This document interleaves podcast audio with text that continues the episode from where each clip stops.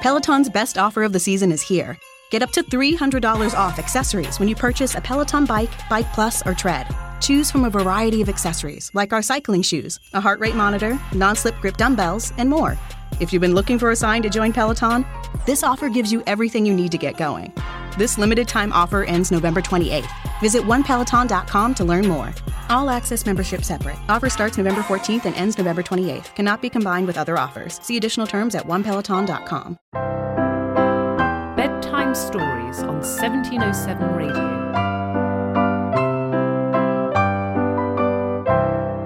You're listening to Bedtime Stories on 1707 Radio with your reader Anna Mercer.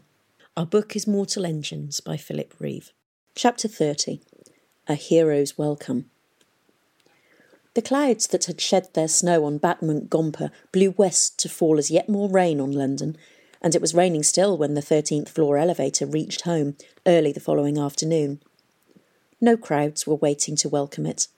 The sodden lawns of Circle Park were deserted, except for some workers from the recycling department who were cutting down the last of the trees. But the Guild of Engineers had been warned of Valentine's return, and as the great airship came nosing down into the wet flare of the landing beacons, they ran out onto the apron, with the rain beating on their bald heads and the light making splashy reflections on their coats. Catherine watched from her bedroom window as the ground crew winched the airship down and the excited engineers clustered closer. Now hatches were opening in the gondola.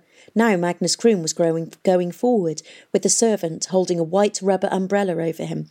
And now now father was coming down the gangplank, easy to recognise even at this distance by his height and his confident stride and the way his all-weather cape filled and flapped in the rising breeze.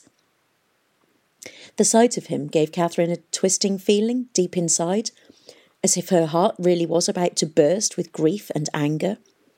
She remembered how much she had been looking forward to being the first to greet him when he stepped back aboard the city. Now she was not sure that she could even bring herself to speak to him.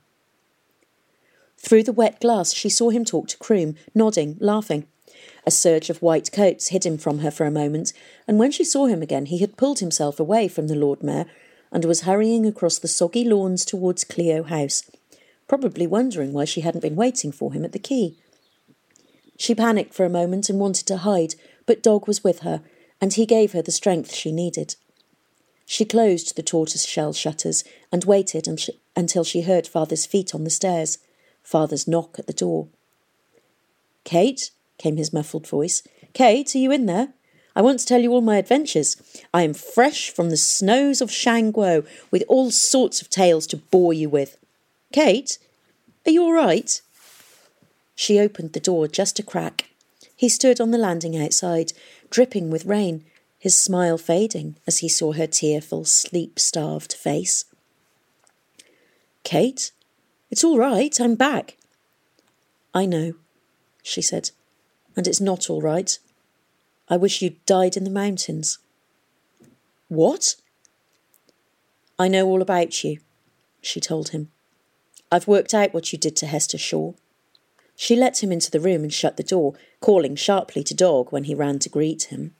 It was dark with the shutters closed, but she saw father look at the heap of books spilling from the corner table, then at her. There was a freshly dressed wound on his neck, blood on his shirt. She twined a finger in her tangled hair and tried hard not to start crying again.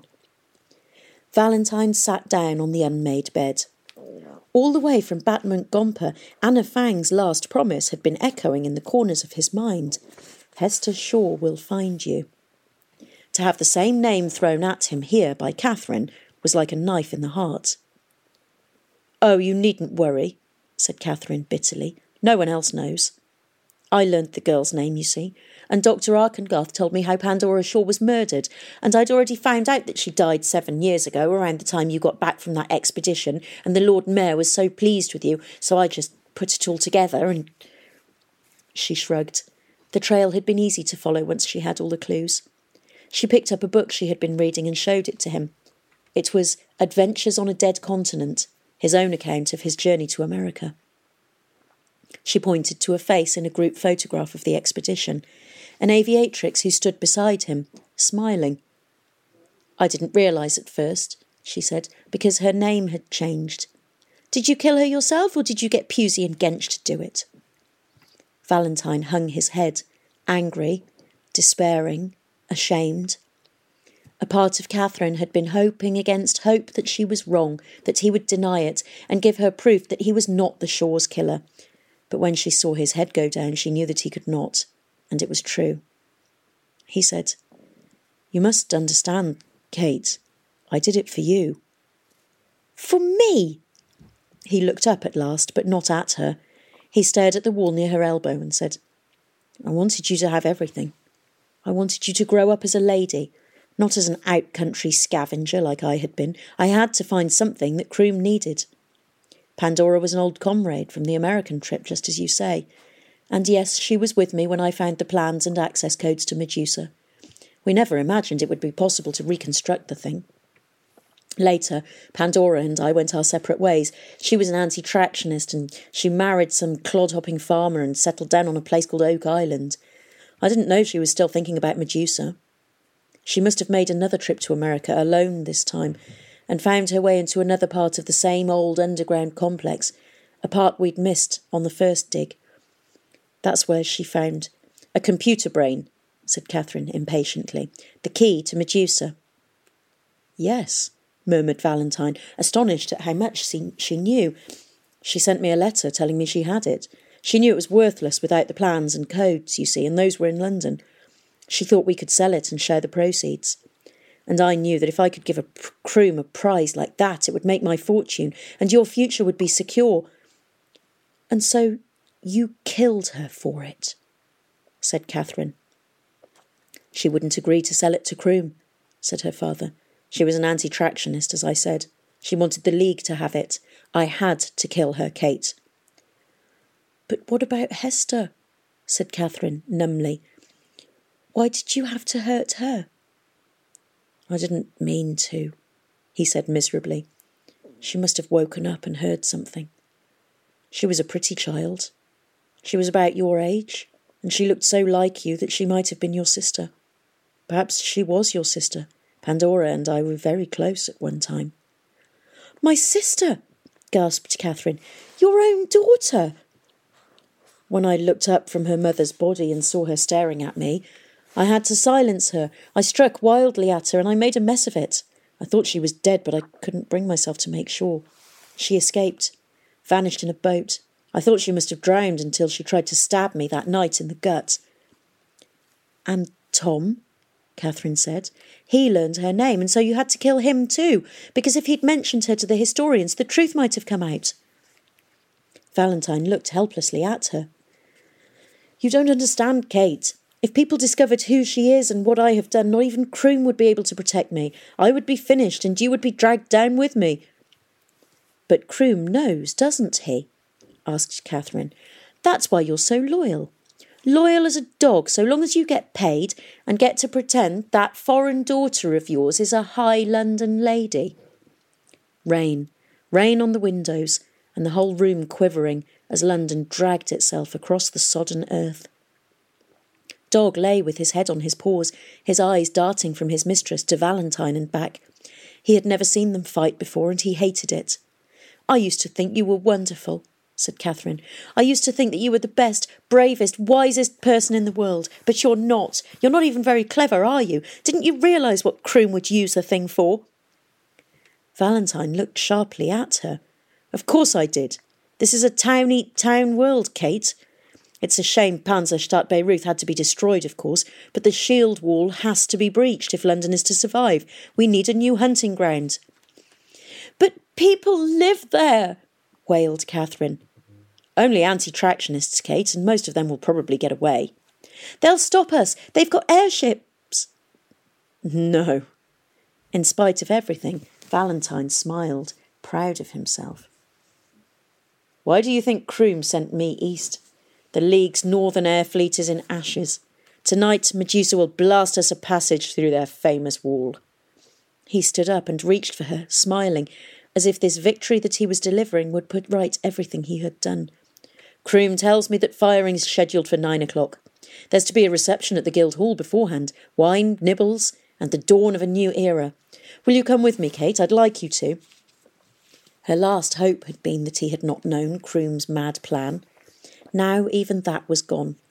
You fool! she screamed. Don't you understand that what he's doing is wrong? You've got to stop him. You've got to get rid of his horrible machine.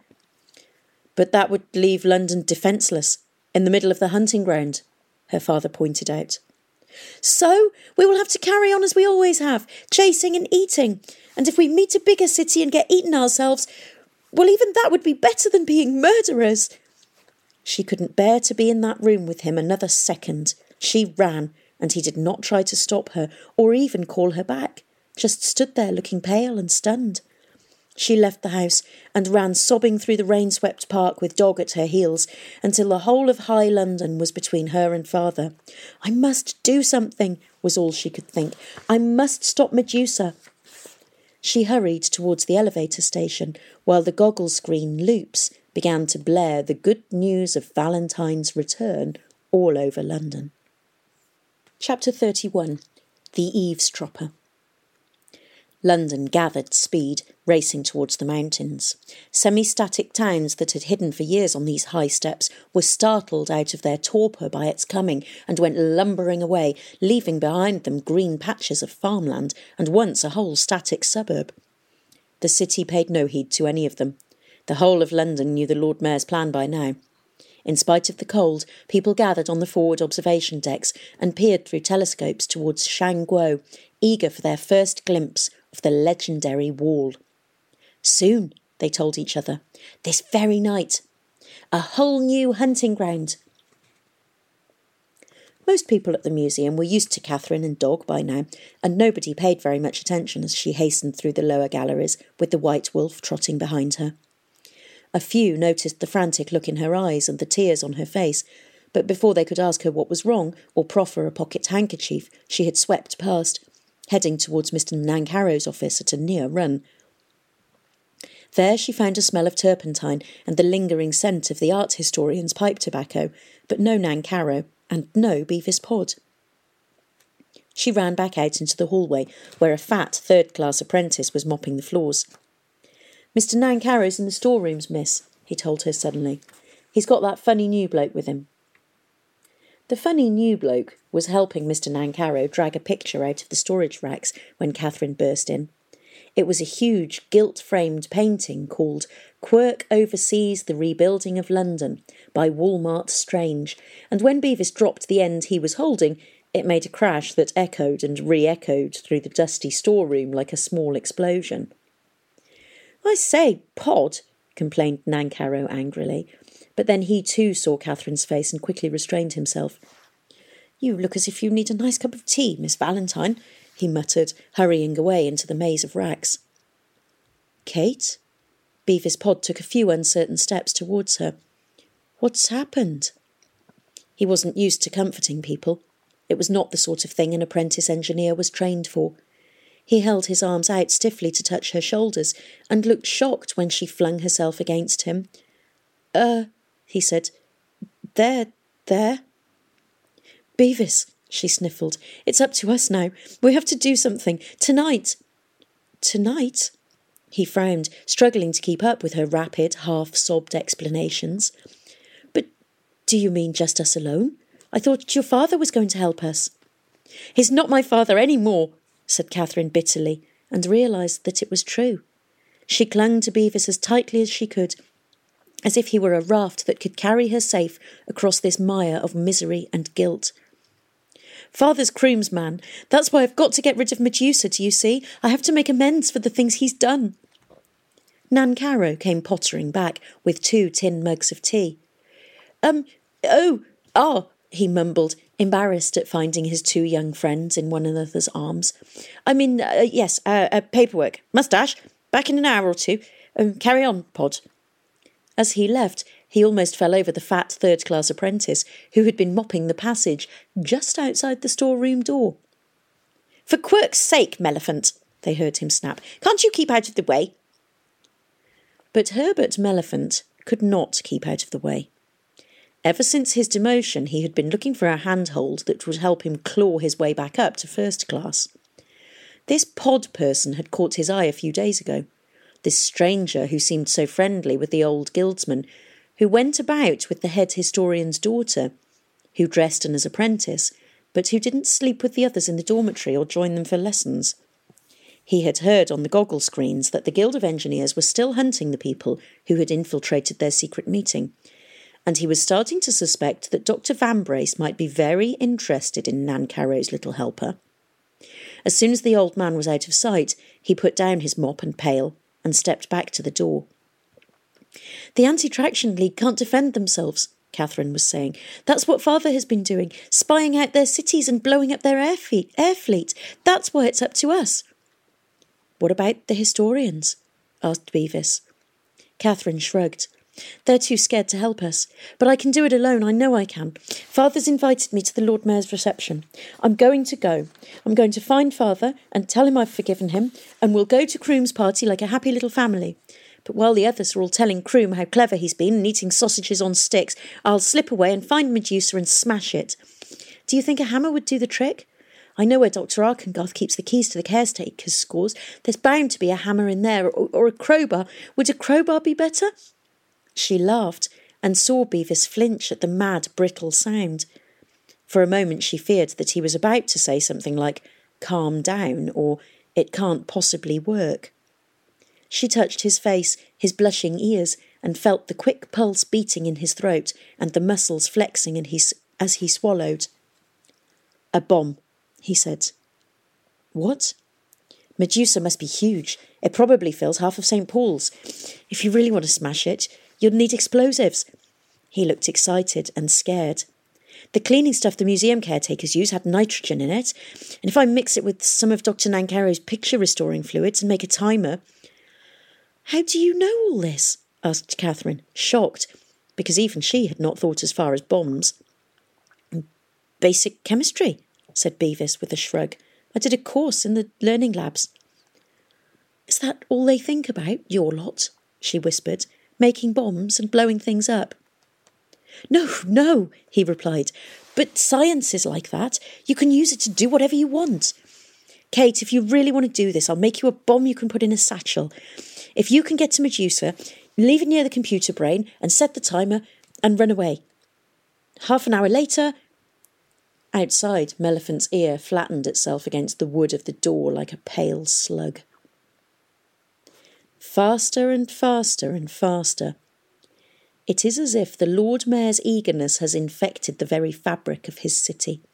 The pistons in the engine rooms beat as eagerly as his heart. The wheels and tracks race like his thoughts, rushing towards the wall and the next chapter in London's great story.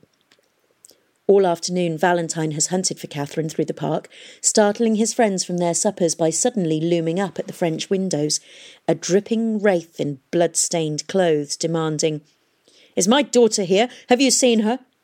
Now he strides to and fro across the drawing room at Clio House, his boots dribbling water onto the muddy carpet as he tries to walk the wet cold of the park out of his bones and the fear out of his mind. At last he hears footsteps on the gravel drive. Footsteps in the entrance hall, and Pewsey bursts in, looking as wet and miserable as his master. I tracked her down, Chief. She's at the museum. Been spending a lot of time there lately, according to old Creeber on the front desk. Take me there, shouts Valentine. You sure, Chief? Pewsey studies his own feet rather than look at his master's feverish, tear stained face. I think it might be better if you let her alone for a bit. She's safe at the museum, ain't she? And I reckon she needs a chance to think things over. She'll come back in her own time. Valentine slumps down in a chair, and the old aviator moves quietly around the room, lighting the lamps. Outside, the daylight is fading. I've polished your sword and laid out your best robes in the dressing room, says Pewsey gently. It's the Lord Mayor's reception, sir, remember? Wouldn't do to miss it. Valentine nods staring at his hands, his long fingers. Why did I go along with his schemes all these years, Pewsey? Why did I give him Medusa? I couldn't rightly say, sir. He stands up with a sigh and heads for the dressing room. He wishes he had Kate's sharpness to know so easily what's right, what's wrong. He wishes he had the courage to stand up to Crome the way she wants him to, But it is too late for that. Too late, too late. And Crome himself looks up from his dinner, a puree of vegetables and meat substitute with just the right amount of proteins, carbohydrates, vitamins, etc. Looks up at the shivering apprentice historian, whom Vambrace has just thrust into his office, and says, So, apprentice Melliphant, I gather you have something to tell us. Chapter 32 Chudleigh Pomeroy sees it through. She found that she could cope. Earlier she had wanted to curl up in a corner and die of grief, but now she was all right. It made her remember the way she had felt when her mother died, flattened by the great numb blow of it, and faintly surprised at the way life kept going on. And at least this time she had Dog to help her, and Bevis. Kate, I need another bolt, like this one, but longer. She had come to think of Bevis Pod as a sweet, clumsy, rather useless person, someone who needed her to look after him, and she suspected that that was how the historians all thought of him as well. But that afternoon she had begun to understand that he was really much cleverer than her. She watched him work, hunched under a portable argon globe in a corner of the transport gallery, carefully measuring out the right amounts of scrubbing powder and picture cleaning fluid. Now he was building a timing mechanism out of lengths of copper picture wire and parts from the dashboard of a centuries old bug, fitting it all into the satchel she had found for him. A bolt, Kate? Oh, yes. She ratched quickly through the pile of spare parts on the floor beside him and found what he wanted, handed it to him, checked her watch. It was eight o'clock. Soon she would have to go back to Clio House and fit a smile on her face and say to father, I'm so sorry I was silly earlier. Welcome home. Please can I come with you to the Lord Mayor's party? There, said Bevis, holding up the satchel. It's done. It doesn't look like a bomb. That's the idea, silly. Look. He opened it up and showed her the package nestling inside, the red button that she had to push to arm it, and the timing mechanism. It won't make a very big bang, he admitted, but if you can get it close enough to the computer brain, I'll find a way she promised, taking it from him. I'm Valentine's daughter. If anybody can get to Medusa, it's me. He looked rueful, she thought, and she wondered if he was thinking of all that wonderful old world computing power, an engineer's dream, about to be sacrificed. I've got to do it, she said. I know. I wish I could come with you, though. She hugged him, pressing her face against his face, her mouth against his mouth, feeling him shiver as his hands came up nervously to stroke and stroke her hair. Dog gave a soft growl, jealous perhaps, afraid that he was losing Catherine's love and would soon be abandoned, like the poor old soft toys on the shelves in her bedroom. Oh, Bevis, she whispered, pulling back, trembling, what's to become of us? The sound of distant shouting reached them, echoing up the stairwell from the lower floors.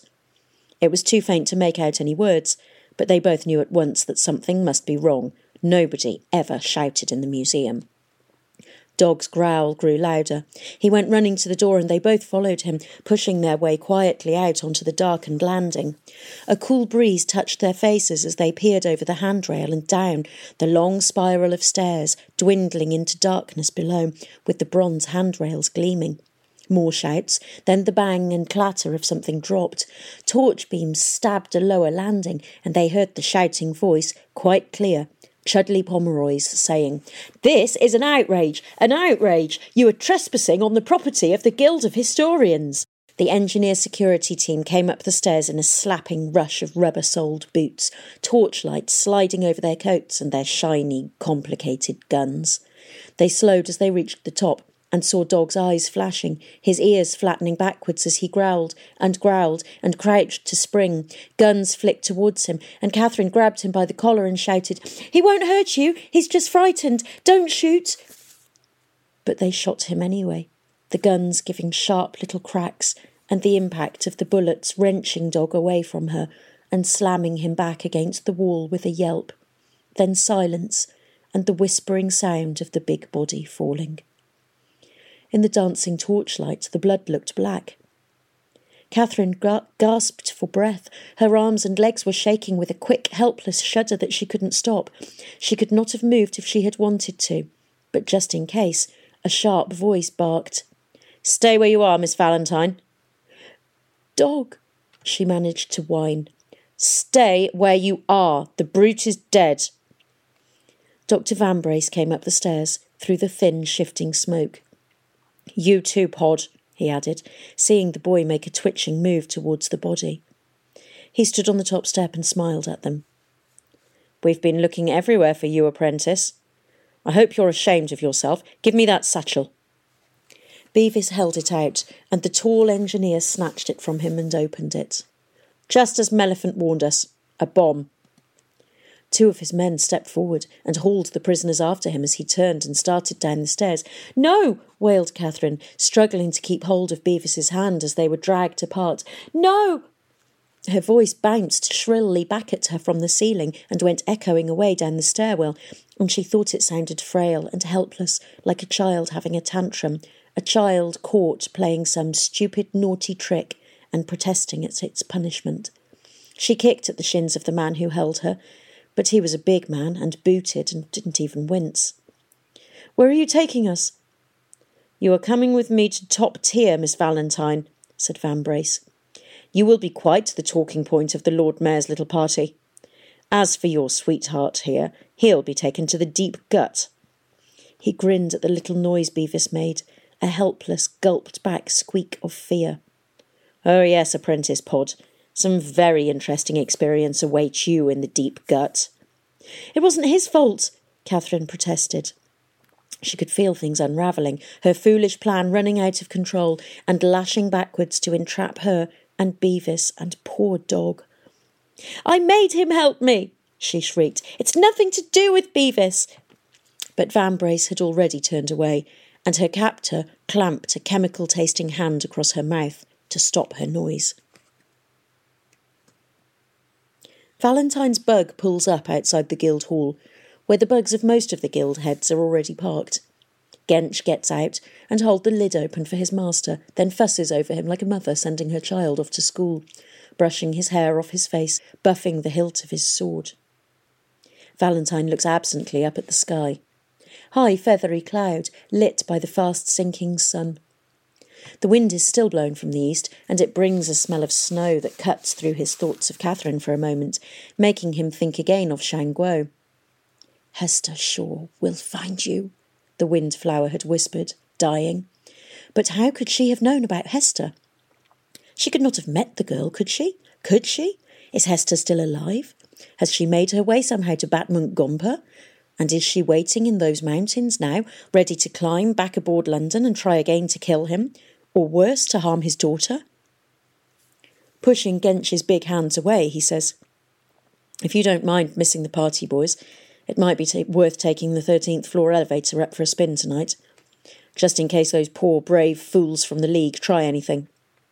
Right you are, Chief.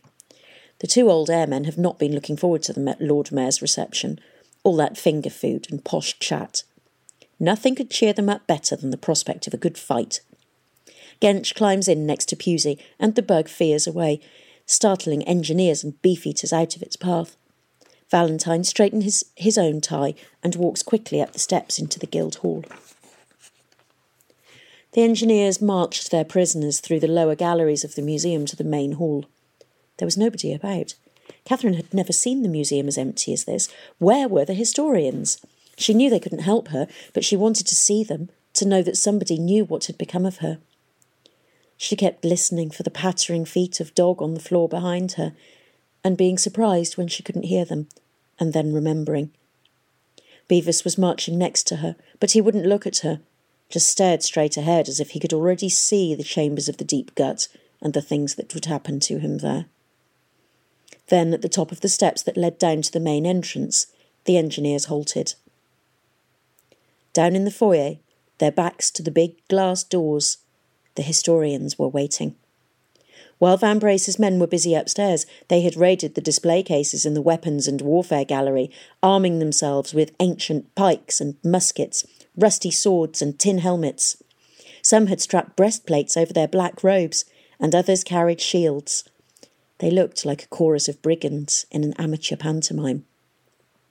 What is the meaning of this? barked Dr. Van Brace. Chudleigh Pomeroy stepped forward, holding a blunderbuss with a brass muzzle as broad as a tuber's. Catherine started to realise that other historians were watching from the shadows at the edges of the hall, lurking behind display cases, pointing steam powered rifles through the articulated ribs of dinosaurs.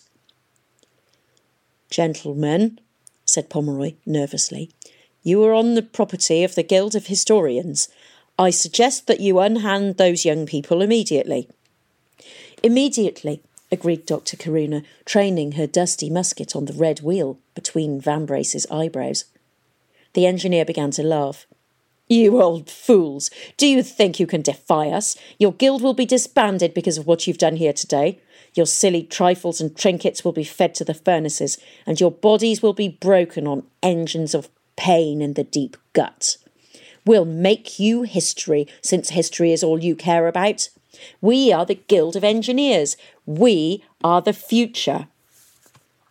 There is a heartbeat pause, near silent, just the echo of Vambrace's voice hanging on the musty air, and the faint sounds of men reaching for guns and arthritic fingers tightening on ancient triggers.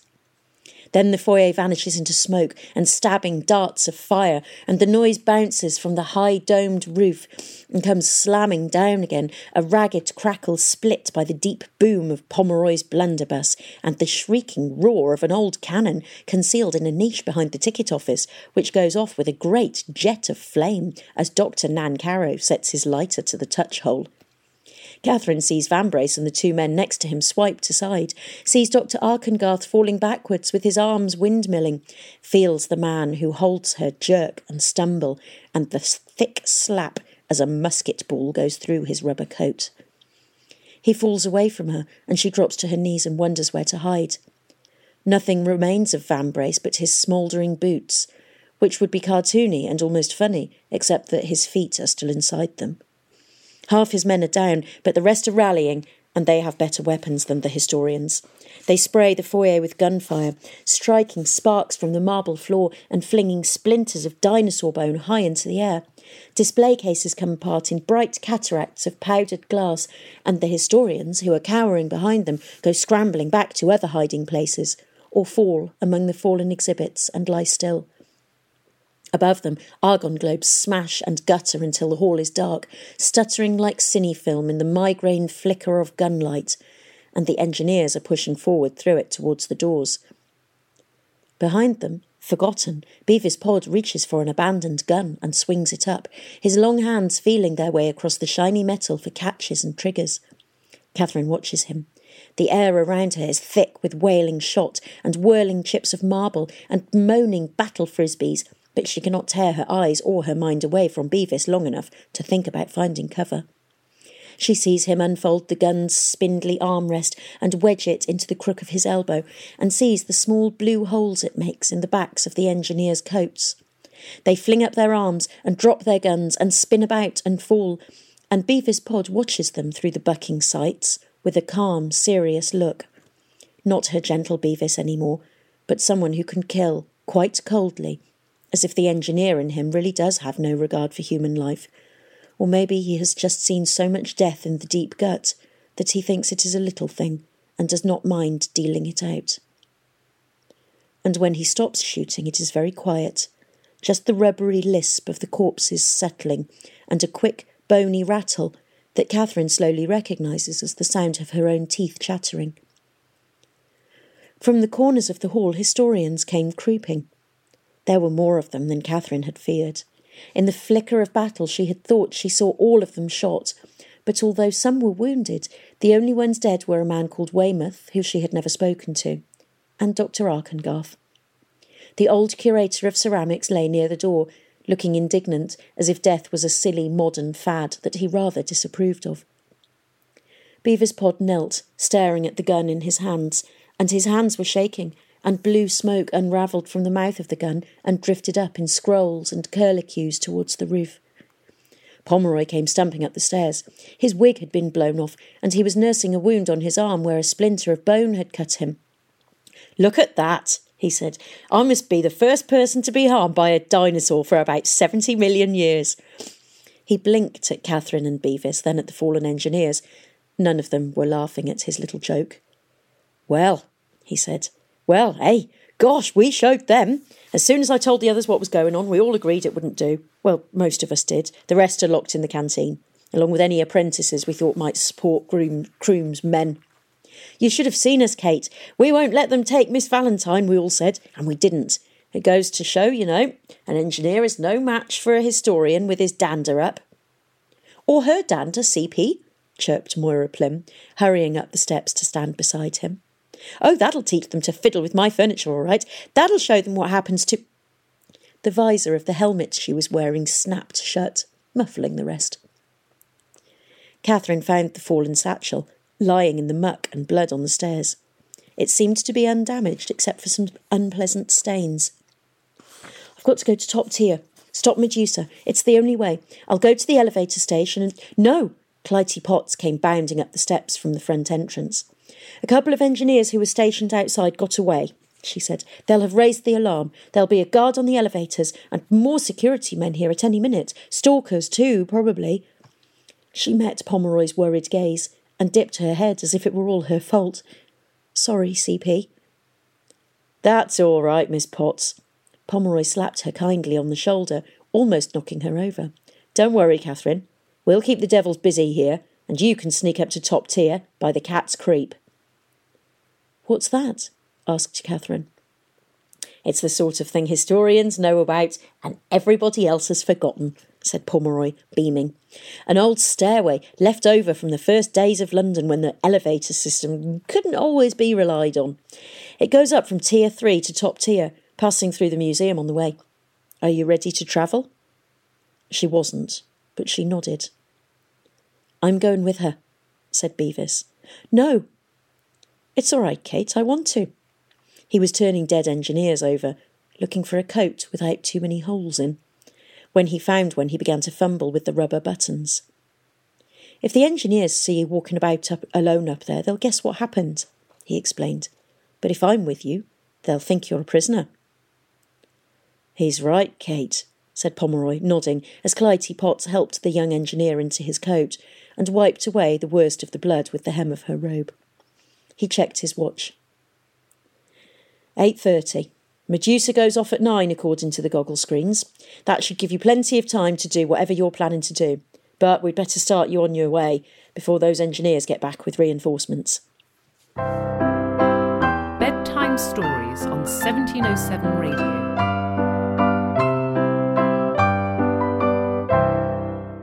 Mary redeemed a $50,000 cash prize playing Chumba Casino online. I was only playing for fun, so winning was a dream come true. Chumba Casino is America's favorite free online social casino. You too could have the chance to win life changing cash prizes. Absolutely anybody could be like Mary.